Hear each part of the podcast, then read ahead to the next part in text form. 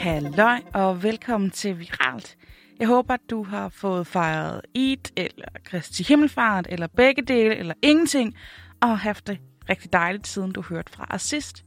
Mit navn det er Charlotte Bjerg her, og i den her udgave af Louds lille kondenserede nyhedstroll over internettet, der skal vi kigge på de ting, der bliver delt, tweetet, kommenteret, rullet øjne, grint eller råbt af allermest på de sociale medier. Og vi starter med noget, jeg selv fik sendt i går på Instagram, og øh, det grinte jeg ret meget af. Øh, min søster hun sendte nemlig et post fra Anders Hemmingsen med prinsesse Isabella. Øh, inden du lige får lov til at høre det her klip, så får du lige noget kontekst. For prins Christian, der er kronprins Frederik og kronprinsesse Marys ældste søn og arving til tronen engang. Dun, dun, dun.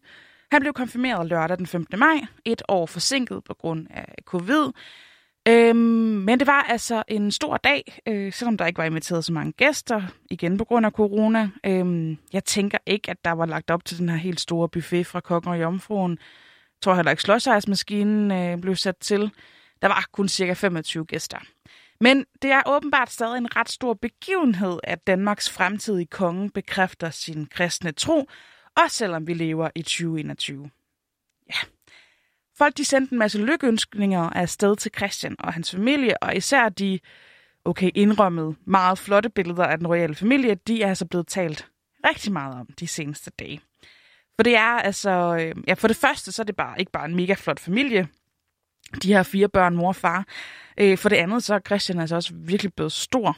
Altså, hans forældre ligner sådan lidt hobitter ved siden af ham. Han er bare enorm i forhold til hele familien. Jeg ved ikke lige, hvad der skete der. Fordi han er også lidt en klon, faktisk, af Frederik. Nå, gå ind og se billederne og se, hvad du selv synes.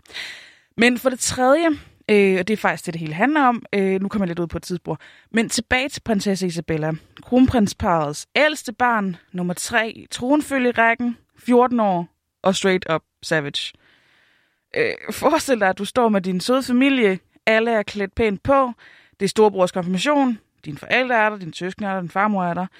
Og du bliver sådan lidt træt af alle de her billeder, der skal tages, når jeg får resten, fordi at hele den danske presse er der også. Mm, og man bliver sådan lidt træt af, hvordan skal de tages, hvem skal være med på dem, og så forløber det øh, sådan her. Hvordan bliver resten af dagen? Vi bliver.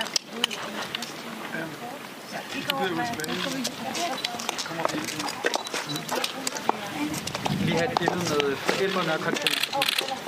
Jeg skal en farmor, altså er du helt væk?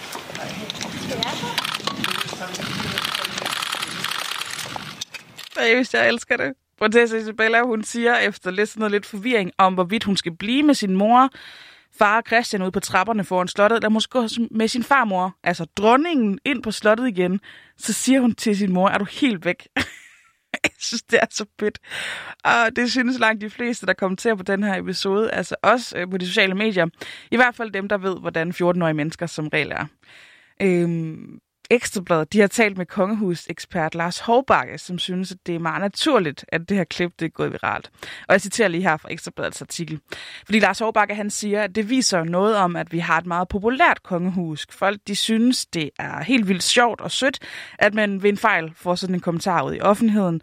Så man får set, at kronprinsfamilien, udover at være kronprinsfamilie, så er de altså også i bund og grund en helt almindelig familie, hvor man godt kan sige nogle ting til hinanden og have nogle diskussioner en gang imellem. Og det er jo derfor, at folk synes, at det er så skønt, når de engang imellem kommer til at vise den her meget menneskelige side, som vi alle kender fra vores egne familierelationer. Men det er ikke første gang, at den unge prinsesse viser sin lidt mere kække side, fortæller Lars Hårbakke. Hun er jo anderledes end prins Christian, da han er den mere korrekte, og ham der også er opdraget til at være endnu mere korrekt, fordi han jo en dag skal være konge. Så de supplerer hinanden ret godt, fordi de er så forskellige. Og det kan folk godt lide, siger Lars.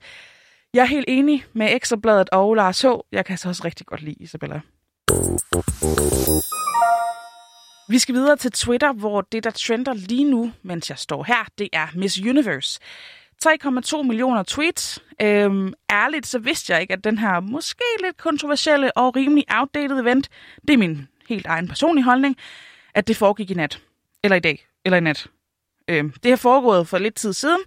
Og du får også lidt lidt historie øh, citat fra Wikipedia. Miss Universe er en årlig international skønhedskonkurrence, der arrangeres af Miss Universe Organization. Miss Universe er sammen med Miss World, Miss International, Miss Supranational og Miss Grand International en af de Grand Slam skønhedskonkurrencer i verden. Konkurrencen blev grundlagt i 1952 af det kaliforniske tøjmærke Pacific Mills, men i 1996 der blev rettighederne overtaget af ingen andre end Donald Trump. Yes, det havde han også fingrene i. Uha. Han har så senere solgt de her rettigheder igen. Men det her event, det har så cirka 500 millioner seere over hele verden.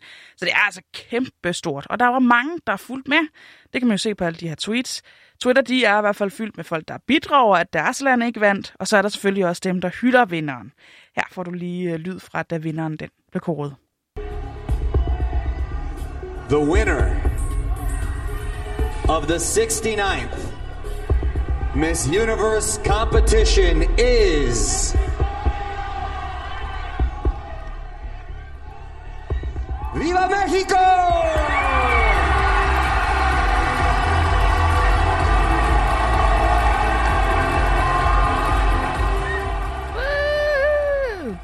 Meget dramatisk og fantastisk. Nå, men det blev altså Andrea Mesa fra Mexico, der vandt. Stort tillykke til hende. Andre special mentions, det er prisen for bedste nationale kostume.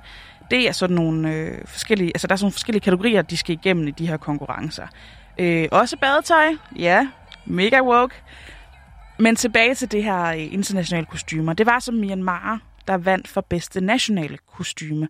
Og det var Tusaru Wintlevin, der er blandt øh, nogle af de personer fra Myanmar, der åbent taler mod det her kup, der skete i landet. Og det gjorde hun altså også i forbindelse med Miss Universe-konkurrencen. Her gik hun blandt andet i øh, nationaldragten, og så havde hun altså også et skilt, hvor der stod Pray for Myanmar. Så tillykke til både Myanmar og til Mexico for deres Miss Universe-bedrifter. Det har lige været weekend, og det betyder altså også, at, de, øh, at det har stået på en masse fodbold, selvfølgelig. Øh, shout-out til hestene, og tillykke med pokalen. Øh, jeg ved godt, det var i torsdags, men man kan tage pigen ud af Randers og alt det der, ikke? Så skal det altså også... Øh, nej, det skal ikke handle om Randers, selvom de også spillede 1-1 mod FC Midtjylland. Det skal handle om Liverpool.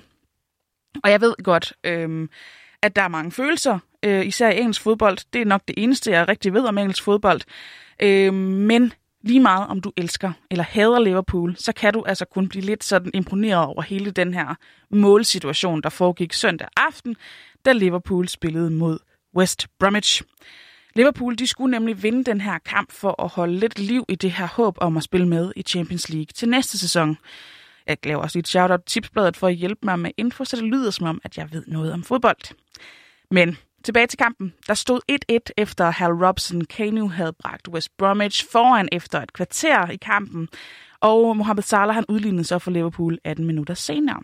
Og de var altså 5 minutter inde i overtiden, 95. 20. minut, da Liverpool så fik et hjørnespark. Og her kan du så lige høre et par reaktioner på, hvad der så skete. A hero needed in red or maybe black. Make yourself a story. It's Alexander on. Oh, it's Allison! Unbelievable! The big Brazilian stopper has only gone and gone forward and scored a header with the last touch of the game. Jesus Christ. And here comes the big Brazilian from the back. The goalie is up, and this is it. One corner to save season. Liverpool's season. In swinging from Trent. Alison Becker!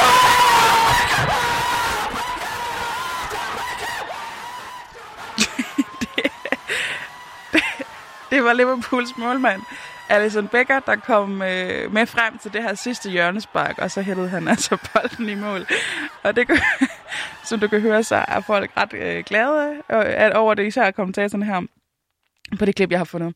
Øh, nå, men Allison, han er nu den første Premier League-målmand i turneringens historie til at score et hovedstødsmål, men han er altså også den første målmand til at score et sejrsmål. Og træner Jürgen Klopp, han sagde til BBC efterfølgende, det var et utroligt hovedstød, jeg har aldrig set noget lignende, det var god teknik. Jeg er ikke helt sikker på, hvad det var, jeg så. Øhm, og Alison Becker selv, han dedikerede målet til sin far, som han desværre mistede ret tragisk vis for tre måneder siden. Altså, en virkelig fin historie, og så er det altså bare altid sjovt at se og høre engelske fans og kommentatorer gå amok. Jeg elsker det. øhm, men med Alison Beckers mål, så er det altså slut for viralt i dag. Mit navn det er Charlotte Bjerkær. Ha' det rigtig dejligt.